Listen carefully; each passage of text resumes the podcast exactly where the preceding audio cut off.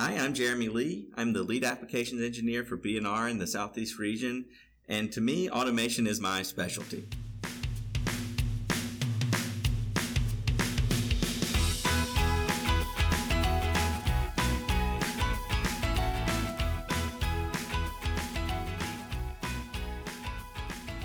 All right, welcome to today's episode of This is Automation. Today we have a special guest, Jeremy Lee. Thanks for uh, joining us, Jeremy. Thanks for having me. Of course. Um, so, could you just take a quick minute and uh, tell us a little bit about yourself and your history uh, at B&R? Yep. So, uh, I've worked at B&R for about nine years now, just kind of programming machines. My educational background is I have a degree in mathematics and electrical engineering, and have, uh, well, about two years ago, started in the online master's program in computer science at Georgia Tech where I'm specializing in machine machine learning, and I, I suppose that's what qualifies me to be talking with you here on this topic today. That's right. So, spoiler alert: we are talking about uh, machine learning today.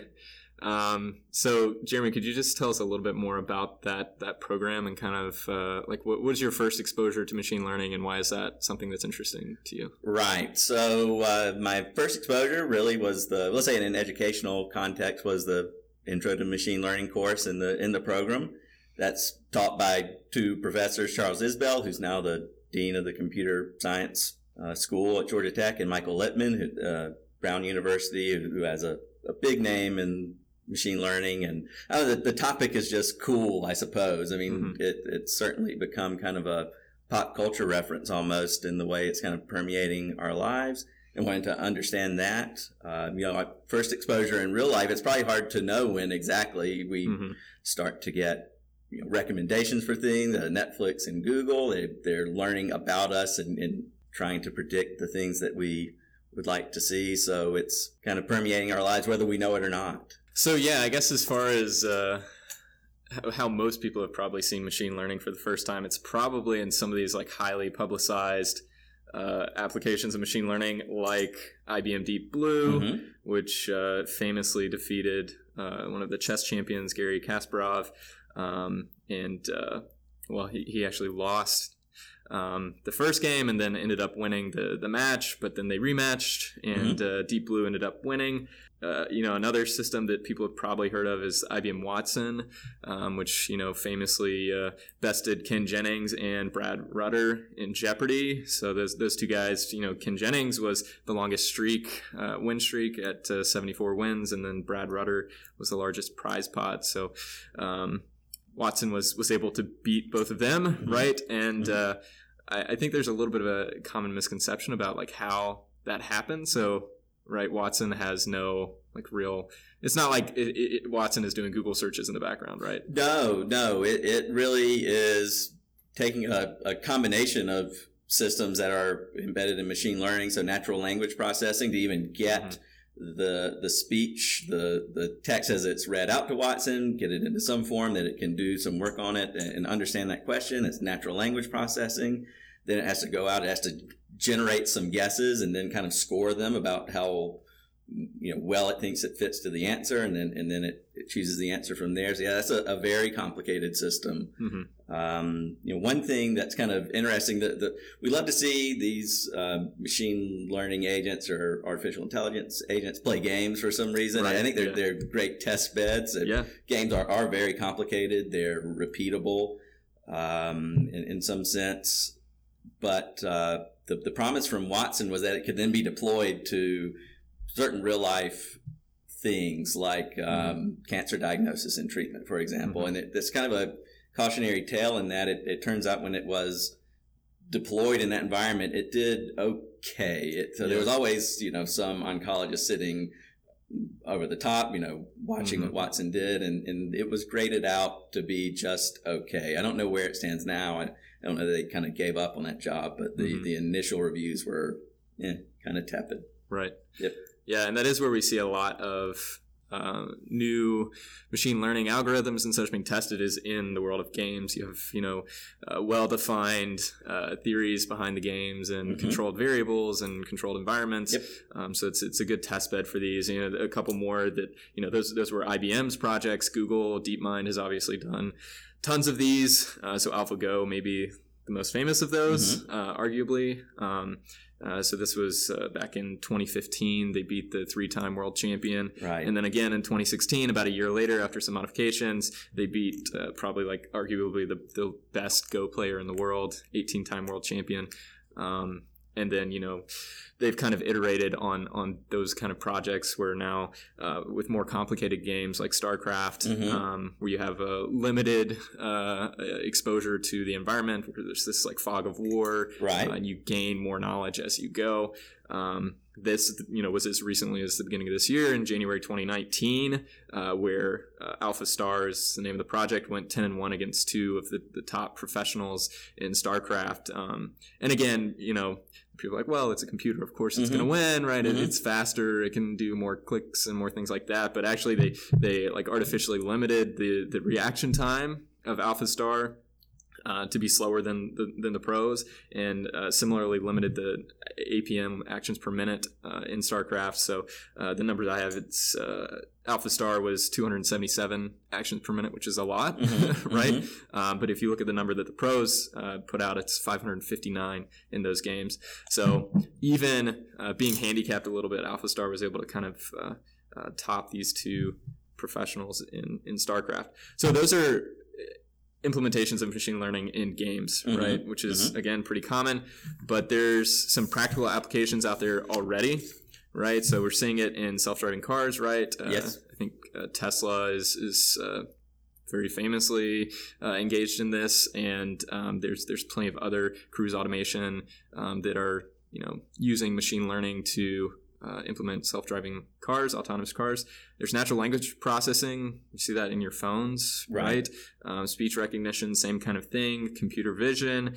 Um, you already mentioned medical outcomes analysis, Mhm. where uh, you can take you know a, a, a scan of a human body, apply an algorithm, and, and say, all right, there's a 85% chance this person has you know X Mhm. uh, type of cancer or something like that, Mhm. and that's you know getting more and more more popular. And of course, we're seeing some in the finance industry as well right? Where uh, trading algorithms and things like that. How is the stock market going to perform tomorrow? Should we make this trade or or that trade? Um, these are all kind of practical implementations of machine learning, right? Yep. So we've talked a little bit about where it's being used now. Mhm. Um, and both the kind of like academic research side with the games and then also the practical side, I just kind of shot off that short list. But can you just tell me what is machine learning uh, to someone who doesn't know what machine learning is? Right. So if we, if we think about traditional computer programming, we're, we're sort of programming against a set of rules. You know, if condition, then then some action or outcome. But in machine learning, we're we're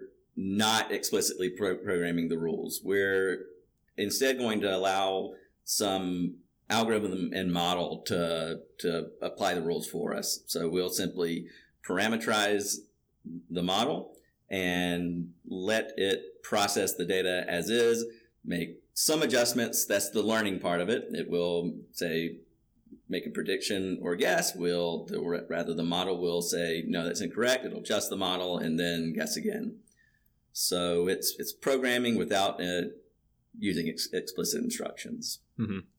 And there's different types of machine learning, of course. So, what are some of those? That's right. So the, the three main categories are, are supervised learning. So this is where we're going to make some prediction. And Mhm. that prediction is made using data that's already labeled. So I should say rather it's trained using data that's already labeled. Right. So we'll we'll maybe dive into that in more detail in a minute. But then the next category is unsupervised learning. So this is a, a class of models and algorithms where we don't have labeled data. We, we have some data with, with some features, things that describe the data, but um, we don't know what it is. And instead, we're going to try to glean some information out of that data. Just how similar are the items, say, for example. Uh, there's also in the realm of unsupervised learning this um, idea of dimensionality reduction, or maybe another way to put it is given the features, the elements that describe the data, which ones are important and which ones aren't. Mhm. And then the third major classification is reinforcement learning. So this is uh, a subcategory where we uh, want to to train, uh, let's say, learner to find optimal policies given an environment. So that the policy is the set of actions that should be taken given the state of the environment, and and those act- actions should maximize the reward, Mhm. say, of the agent.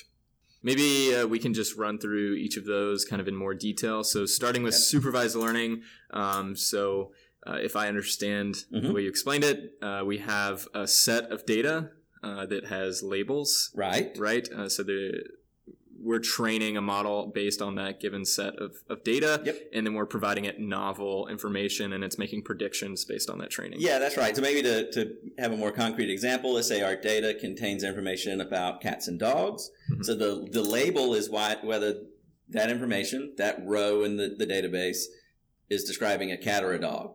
And then the columns in the database are the features of, of the animal, in this case, the weight, the, the height, the length, the color, uh, et cetera, et cetera, et cetera. So the supervised learning models then look at the features, make some guess about what, whether it's a cat or a dog, those features are describing, Mhm. and and then learns to kind of do that given the the data. So that's the training process. Right. Features in, labels out, correcting until it's able to make a, a pretty good guess about what it was. Then in deployment, we are taking unlabeled data now. We want to make predictions about things we have not seen yet, cats or dogs we haven't yet labeled. And hopefully the, the model properly trained is able to do that with some high accuracy. Mm-hmm. So, c- correct me if I'm wrong. What you're talking about is discrete labels. That's So right. This would be So- kind of like a classification problem, is, is what we call this in the machine Yes. learning world. Yeah, so there's there are kind of two flavors of the supervised learning, um, say models. There's classification, so I'm I have some discrete labels: cat or dog. Healthy or unhealthy. yeah, yeah, uh, exactly. Cancer or not cancer, Yeah, right? exactly. To to use the medical analysis. Mhm. Uh, there's the other family where we're trying to guess numbers. We're trying to Mhm. predict the temperature for the day, um, things like that, and that's called regression. Okay. So we're we're talking about classification and regression in the context of supervised learning. Okay. So with regression, would it be fair to call those continuous labels Yes. as far as like analogous to the discrete labels of um, classification? That's right. Okay. And then, uh, could you just give an example of like w- a little more in depth of like what classification is, like how you would do it? Uh, like there's certain methods or Sure. So uh, we're we're dealing with a, a family of models or algorithms. So we just to list off a few. One is k nearest neighbors, and I Mhm. think it, as you start to learn about machine learning, and and some of the models are, are highly mathematical uh, type of type of deals. Others are kind of in a way meant to mimic the way we think about problems as humans. So k nearest neighbors. You can imagine if you, you plot out your data points on a graph, then uh, you want to make a guess about a new label. So you so you've got your, your dots on the graph and then you plop a new dot down. In k nearest neighbors, we're simply going to say that new dot is going to be the uh, match its nearest neighbors. So if, if I put I have my cats and dogs, you can imagine them laid out in a graph, and I throw a dot down. If I was had five nearest neighbors, so the k is the number of nearest neighbors I'm going to look at. Throw my dot on the graph. Three of its nearest neighbors are dogs, two are Mhm. cats. Then I'm going to say it's a dog. it's a dog? That's that's all it is. Mhm. Uh, so that's k nearest neighbors. Another form is a decision tree.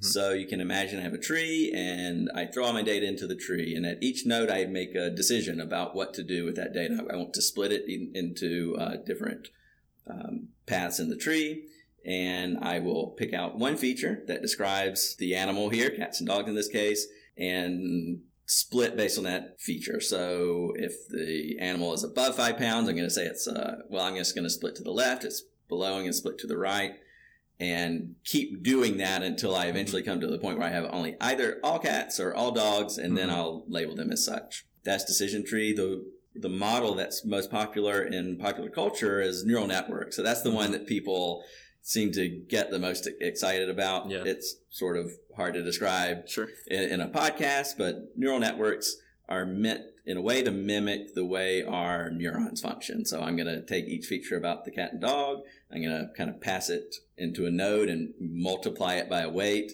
And if that excitation, or the way the brain works, that excitation reaches some threshold, I'm going to kind of turn on that neuron Mhm. and uh, that ultimately results in some prediction at the end um, to, to try to oversimplify it maybe. Um, final class of classification algorithms is a support vector machine. So again, imagine you throw out all your dots on a uh, on a graph. I'm trying to pick a split, a line that I can draw between all the points that puts the largest gap between the points, if you will. So the the, the likelihood that that mm-hmm. data actually belongs on you know the left side of the line cats or the right side of the line, line dogs is maximized as the the mm-hmm. largest gap. Yeah, so that's a like a quick and dirty rundown of some supervised learning sure. algorithms. Yeah, and I'm sure we could do a full episode on yeah. probably each one of those, yeah. right? right, right. Um, so, can you talk about loss functions and, and, kind of like what what does that mean and yep. what are they used for? Yep. So these models need some way to gauge how well they're doing. Mm-hmm. Um, so I'm, I'm making predictions.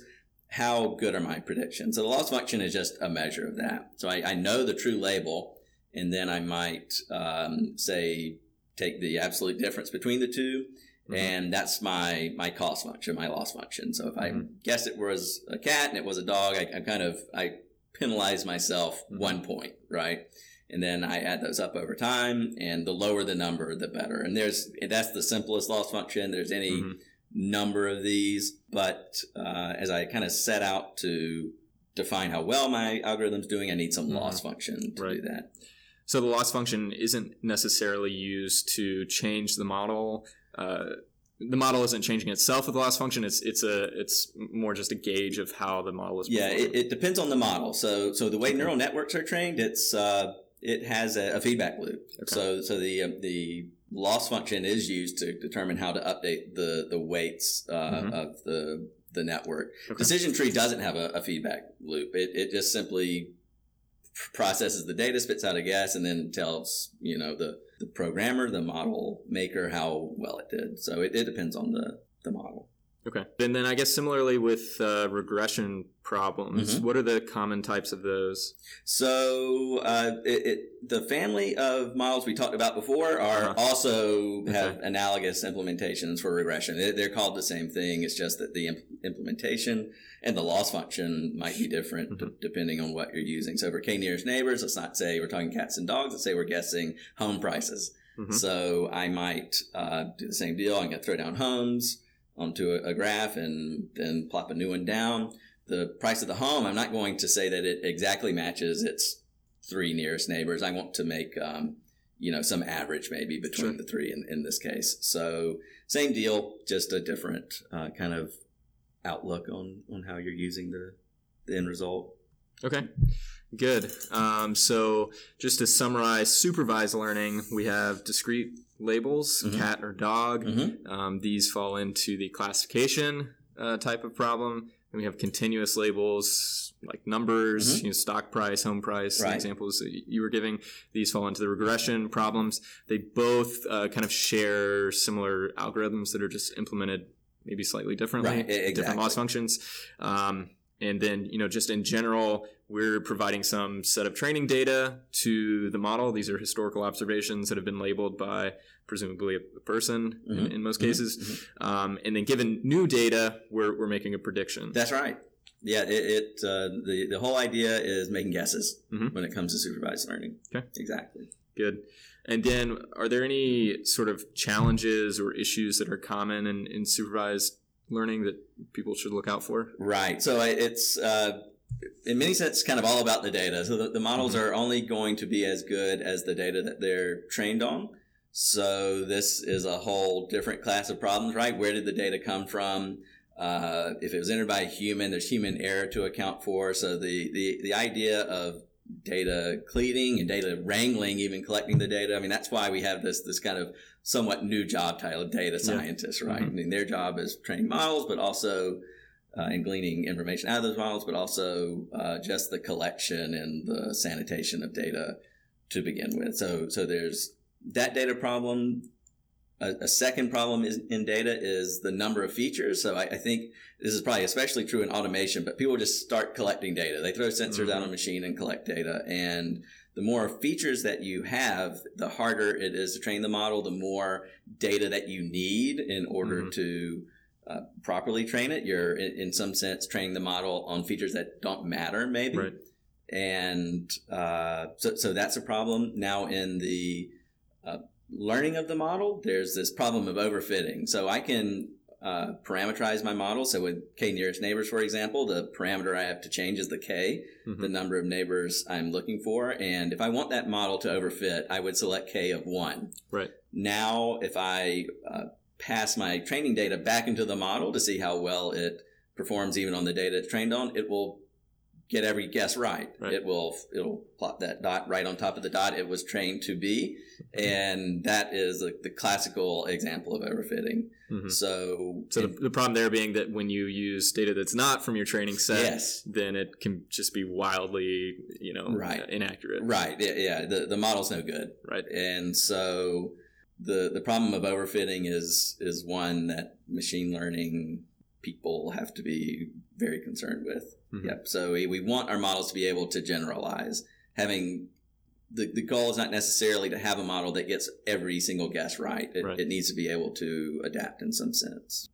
Moving on to unsupervised learning, Mhm. uh, can you give us a quick intro to what that is and how it's different from supervised? Right. So the the names there are somewhat misleading, supervised and unsupervised. I mean, in, in neither setting there's a human being necessarily looking over. There there's a family of algorithms where there's like a man in the middle who gets to have some say in, in what's happening. But in Mhm. general, it's neither is supervised or, or unsupervised. The um, the idea in unsupervised learning is that I still have some data, but I don't have labels, or maybe I don't care about the labels in, Mhm. in a given setting. What I want to know is perhaps how similar are they? So they're to, to put some algorithms to it. There's algorithms like k-means. So I am saying similar kind of to k-nearest neighbors. I'm saying that there are uh, certain averages that exist in, in this world of data, two or three or four of them. I want this model to go out and find them and then assign the data to that average point. So uh, here I'm just in a way saying how similar are rows in the database Mhm. um, but not explicitly saying I believe they're cats and dogs. Right. Yep. Um, that's unsupervised learning in a nutshell. Unlabeled data, but I'm and I'm trying to glean some information out of it. So, do you, do you have like an example of when you would use unsupervised versus supervised? Yeah. Right. So so the obvious case is where I don't have the label. Sure. So uh, again, I'm I'm doing some data collection or have done some data collection, but I haven't taken the step of, of labeling it. This is Mhm. one way to generate a label, even if Sure. you don't, maybe with there's this kind of term domain knowledge, maybe by domain Mhm. knowledge, I know that there are four, I don't know, products that fit this data set. I just, there are millions of them and I, I can't go in as a human being and label each one. So I'll have an algorithm to try to do that. Okay. That one is the one that I think makes the most sense. This is also a way of, there's a, this process called feature engineering. I, I want Mhm. to generate more features about my data set and the cluster assignment in, in say k-means is one way to do that. I can Mhm. add an additional column to my data set by running a k-means Sure. algorithm on it. So the the good use cases for unsupervised learning are we don't have labels for our data, Right. uh, or we're trying to find labels for our data. Um, basically, if you don't have a good clean training set that's labeled, That's right. you Yep. you kind of turn towards unsupervised learning, Mhm. um, and then we're just giving it this training set of data that is unlabeled and it's finding the relationships between those different data points. Is that fair? Yeah, you, Okay. you got it. Okay. Um, a, another use for unsupervised learning is when I want to remove columns from my data set. That's Right. called uh, dimensionality reduction. Uh-huh. There's this term, I think we kind of touched on it, Mhm. the curse of dimensionality. The more features I have, the more data I need to properly model it. So uh, algorithms like principal component analysis are going to go and, and say which features explain the most variance in this case. I, I actually want features that have variance Mhm. so uh, you can imagine if I had a, a, a column in my data set where each uh, entry was the same number as zero variance is of no use to me. I, I, I can't glean any information out of it. So principal component analysis Mhm. helps explain which features, well, explain the most variance. Right. And then I'll choose to use only those features, you know, some number of them when I go to train my supervised learning model, Sure. for example. So the two can go hand in hand. Mm-hmm. Yeah, so that's a really interesting one where like I guess in like your cats and dogs example, Mhm. like if, if one of your features was like has hair, Mm-hmm. then Yeah, that would it's be responsible for exactly zero variance Right. in, in the data set. Right, and principal component analysis is going to go out and kind of rank the, the features in, Mhm. in terms of how important they are, if you will. And hair would be at the very the very bottom. bottom. It, it Yeah. has no value. Yep. So that's uh, unsupervised learning and supervised learning, Right.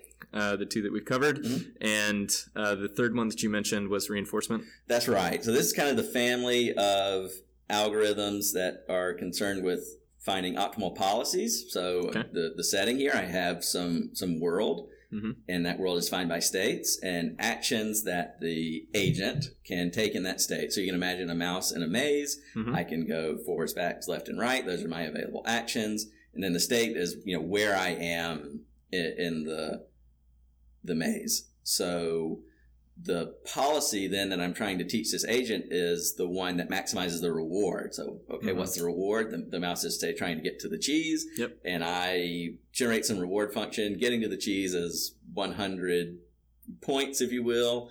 And then I might also shape my reward function so that I penalize just randomly moving around. So Mhm. I, I, every single move that doesn't result in getting the cheese gives me a minus one, but but Mhm. ultimately that drives me towards finding the cheese. So reinforcement learning is again the the collection of algorithms that help me find that policy that maximizes reward. So where would you see this being used? So we've we've already talked about some of them, right? Mhm. The the machine learning algorithms that are teaching machines to play games, those are typically using reinforcement learning, maybe in combination with some of the other stuff we've talked about. But Yep. those are reinforcement learning problems. I think we'll talk about some in the realm of industrial automation Mhm. that uh, could make some sense. But really, we're any place we have some some state Yeah. set of actions and some reward function to maximize Mm-hmm. is a candidate for supervised learning. Right. Um, self-driving cars. I think Yep. another example. My my policy. I want to um, maximize my reward. That's getting to the destination, and I want to do it in the shortest amount of time possible with the fewest number of collisions and mistakes made. Yeah, and so this is, I think, an interesting point where this is being used in a lot of those applications of machine learning in games, Mm-hmm. right? With, uh, um, you know, AlphaGo and AlphaStar.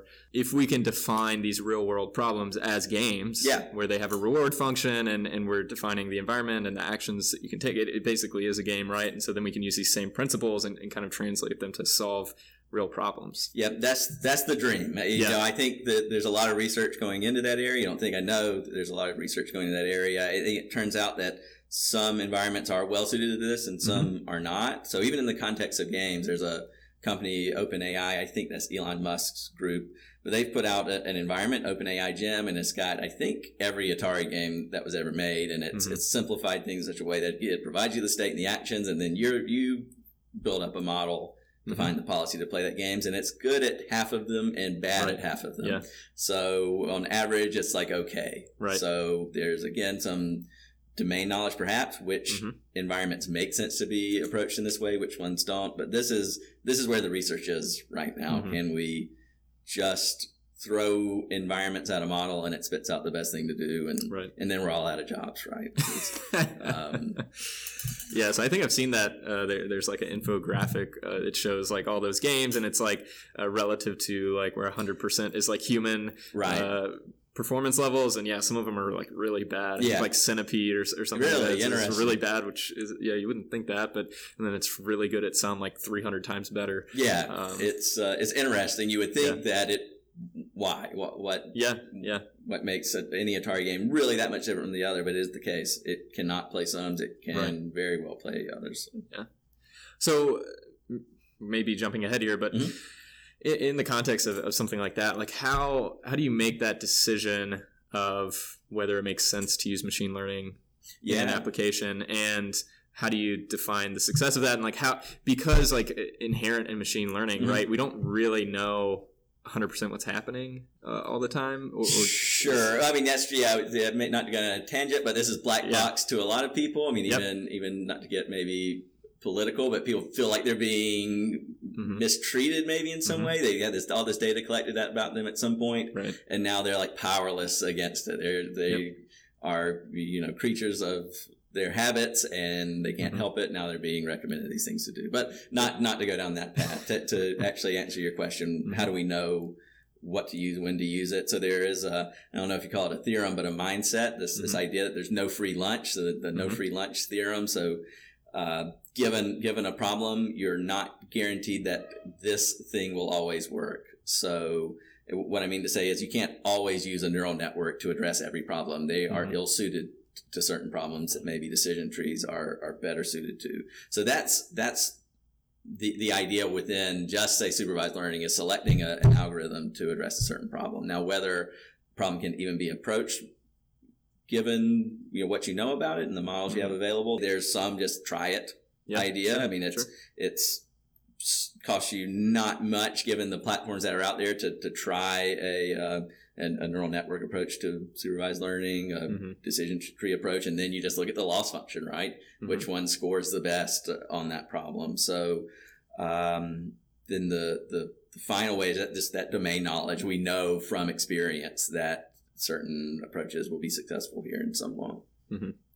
so that's reinforcement learning basically kind of trial and error done by the agent to, to get the most reward Yeah, right, that's at the end that's of the day. that's really it. It's um is is pretty amazing because Yeah. uh, as as I understand it's the way that AlphaGo is done, and in any reinforcement learning program, really you're not really programming the rules. Right. You you provide the legal actions that can be taken in a given state, but you don't really necessarily even say what the goal of the game is. You just Mhm. have a reward function. Now that Mhm. information is kind of buried in the reward function, if you will. Sure. You get the cheese. The, the, the goal of the game is to get the cheese, but um, yeah, yeah, you just kind of throw it in there, tell Mhm. it what it can do, and it finds out the best way to do it. It's really pretty neat. Yeah, I saw a really interesting one. I think just yesterday, actually, where um, kind of similar. The the goal was you know like progress as far as possible, and it was just uh, like a human form. Basically, it's given certain actions so you can move all your joints, and it, these things basically like learn to walk. And there's some like idiosyncratic movements where they're like waving their arms while they walk for some reason. Um, but yeah, it's really interesting. They can like jump across gaps and things oh like that. man, Pretty cool. Yeah. Yep, I've seen a video of a guy training a model to play Mario, Yeah. right? And Yeah. it's very, very, very, very good at it. but it doesn't know it's playing Mario. Right? Yeah, exactly. Yeah, yeah. And I think that's another interesting thing where um, some of this like artificial intelligence stuff starts to creep in, where it's Mhm. like when a when a model like generates some like novel uh, way to do something, it's like is that intelligent? I don't, I don't know. Right, So yeah. like I know in, in the AlphaStar example, right? Like they're the players are like this did some really creative thing. This like Right. you know strategy that it implemented was is is intelligent. Right. Yeah. So- There's a there's another model out there that plays Dota. This game Yeah. Dota. That's I think again coming out of Elon Musk's group, and same thing. It's, Mhm. it's professionals watching this saying, "Wow, that's actually advanced strategy." Yeah. And uh, it feels like learning, right? Yeah. But um, I don't know. Very impressive. I don't want to get into too much detail, but like other terms that people may hear when they're Mhm. talking about machine learning or artificial intelligence, could you just give us like, you know, quick top five things, other things we should know besides unsupervised, supervised, and reinforcement learning? So the I think you'll the, the term you hear the most is deep learning. People, Mhm. ooh, deep learning. Yeah. That's that sounds deep. And uh, really, all deep learning is a, a the, the family of algorithms concerned with neural networks, but but in Mhm. particular large neural networks. We have lots and lots of neurons arranged in, in many layers. Mhm. Um, but for the audience, that's, that's really still just neural networks that applied in specific ways. So neural networks will be a, a good one to know about. Yes. Um, presumably, anybody listening uh, would be able to have a conversation about machine learning. Yeah, oh yeah, yeah, they're ready to go. That's all you need to know. Um, so, I, I guess on that note, what would you need if you wanted to get started with machine learning? Whether you're an OEM machine builder Mhm. or uh, just someone who's interested in it, where where do you start with this kind of stuff? Yep. So the, the Python programming language is, ki- is I, I would say the popular one right now. And, and to that end, there are uh, Python deployments, in particular uh, one called Anaconda that you can go and download, and it will install all of the packages that you really need to get started. So um, NumPy makes has a collection of libraries that Mhm. implement MATLAB sort of functionality, and so it's a big number crunching library. And then Anaconda comes equipped with scikit-learn, so that has all of the algorithms that we've talked a bit about today, and many more.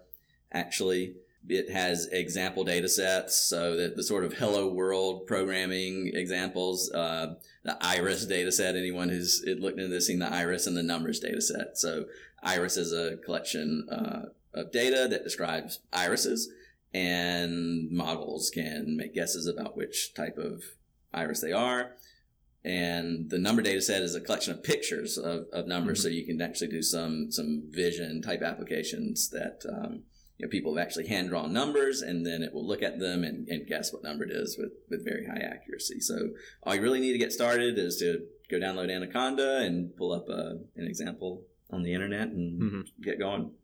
Yeah, and so I guess it, once you move from that to a real application, the biggest problem is finding good data, That's right. right? yep. So you, you know, if you want something more meaningful to practice on, there are data sets out there. I, I, I don't have any to list right off the top of my head. I mean, I know the government has public data sets that you can Mhm. go and, and play around in. There is a website that you can go to and actually participate in competitions. So they'll Okay. provide a data set. Mhm. And sometimes it's real real life customers saying, "Hey, here's our data. right. Help us do something with it. Make Mhm. predictions or or what have you." And uh, so you can do it in the context of competitions, and and you can also find examples there where from past competitions people have published their approaches. So you can get your hands on some data. Then ultimately, you know, if you're we're talking context of you know our, your profession, then you need to kind of make it your job to go out and get it, hmm save it away, and then do something with it. So, any tips on how to get good data? So Hard question. Yeah, it kind of is a hard question. So, I mean, you need some. Let's say, say, context of industrial automation. You need some way of collecting that information. So, Mhm. sensors on the machine, accelerometers, things like that. Some way to store it. So, this is typically going to be some database that, the with the advent of cloud technology, you, you typically have easy access to. Uh, your platform needs to support the ability to get that data there, but otherwise save it away. Um, and you need lots of it, right? So Mhm. make sure the data is collected in a clean way. You, you, you don't like to see empty entries in a, in a given column or Right. row that kind of poisons your data set. The data has Mhm. to be cleaned or removed entirely, but otherwise just have lots of it and start to try to do things with it. As far as using machine learning in the industrial automation space, Mhm, mhm. um, where are some places that either you've seen it Yep. or you think would be good applications? Yep. So I've, I've definitely seen machine vision. I think that's the, Mhm. the big one, and, Yep. and that's very important to us in industrial automation. So um, you can imagine product coming down a conveyor belt, and I want to determine what it is so that I can make some downstream decision about it, or maybe I'm doing inspection. Is the product properly assembled or not? Mhm. Uh, and on and on and on. So, of course, machine vision has been in machines for some time, but they're using, let's say, classical ways of doing this. So it's just edge detection algorithms. Things Mhm. are are tuned maybe to, to pick up on certain things. That tuning process is is timely and hard. You have to kind of be a specialist.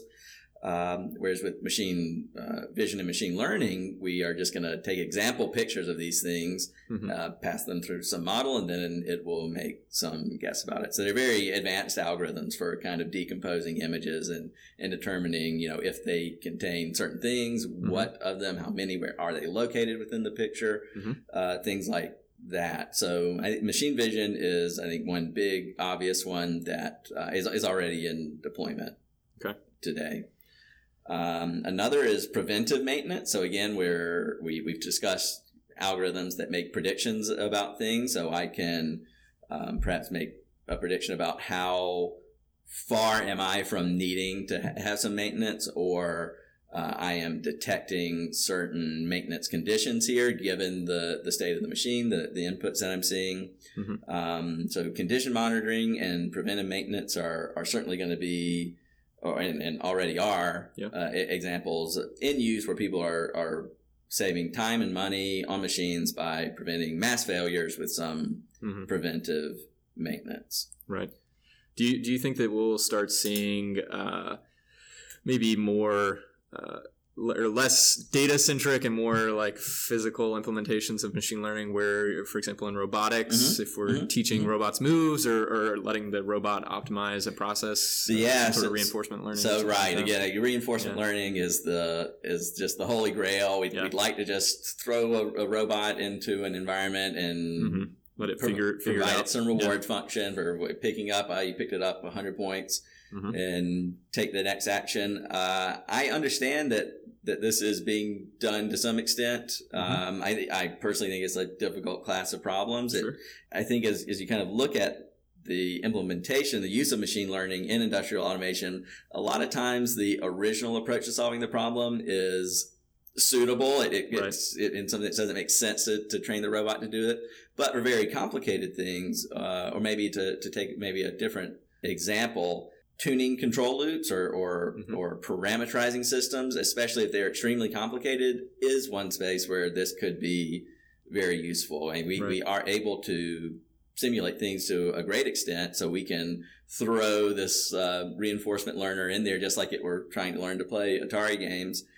With the goal of it being to find the parameters, the policy, the parameters that generate the greatest reward, the, the Mhm. least amount of uh, whatever overshoot right in a, in a temperature system, say for Yeah. example. So yeah, there I think are, are very real use cases for reinforcement learning in tuning control loops, uh, Mhm. potentially in teaching robots to do things. And it certainly I think could be done. I think it probably has been done. Uh, I worry a little bit about the difficulty of those problems, where where we have uh, I don't know how many companies, just whole companies, are trying to uh, do the automated cars, right? So Mhm. I mean, this is a, a complicated problem, but so is you know teaching a robot to do something. So um, I I think it's going to be difficult, but we'll see. hmm Yeah, I think that the, the point you bring up about reinforcement learning though is a good maybe uh, implementation of simulation. Yeah, it's a good it's a good reason at least to start looking at things like simulation and digital twin and data collection, getting connected to the cloud uh, with with your machines and with your, your manufacturing facility to to enable this kind of thing in the future. Yeah, absolutely. You, you should be forward thinking. And I think there are examples where it's maybe not reasonable or certainly undesirable to do these tunings, tuning operations on site. You can Right. imagine some of the material you're working with is extremely uh, expensive, maybe caustic or dangerous. You don't Yeah. want to be maybe around it, exposed to it. Right. So you have to observe from a distance. Yep. Anyway. And it's slow, right? That's right. Yeah, it- and we're talking about temperature systems. It take hours, maybe I don't know, even days for, for certain things to come to stability. And Right. the more you're able to simulate, the better. That's that's true in industrial automation in general, but in the context of machine learning, it gives you another way to approach problem. All right. Any closing thoughts on machine learning? I think that we'll see more and more of it. It- It's already being deployed and, and saving companies a lot of money. I, I think the the one area we've not talked about is process optimization. What I mean is, Mhm. is just supply chain, the Right. best way to lay things out, the amount of material you need coming in in, in a given day so that you don't have to, to warehouse things, say, for example. Um, those are, are real life examples where machine learning is being deployed and saving companies a lot of time and money. All right, Jeremy. Well, I appreciate uh, the discussion. Yep. Really enjoyed it. Uh, thanks so much. Thanks for having me. All right. So in future episodes, we're going to be diving into even more exciting topics. I'm sure we'll have some some more stuff on machine learning. Uh, there's lots more to talk about. We'll talk about IIoT and cloud, which are a few things that we mentioned in this episode. Uh, we'll of course cover the traditional automation technologies as well: servo motors, when to use a PC, when to use a PLC, uh, all those kind of topics. We've got more special guests lined up and more special topics that you definitely want to keep an eye out for. Uh, so make sure you subscribe to the podcast on Apple Podcast, Spotify, or wherever you listen to your podcasts. And if you enjoyed it, please let us know by leaving a review on Apple Podcast or a comment if you're so kind. And if you'd like to get in touch with me or have a question or idea for the show, just pass that along to me on LinkedIn or by email at automationpodcast at gmail.com. Thanks again for listening, and we'll see you next time on This is Automation.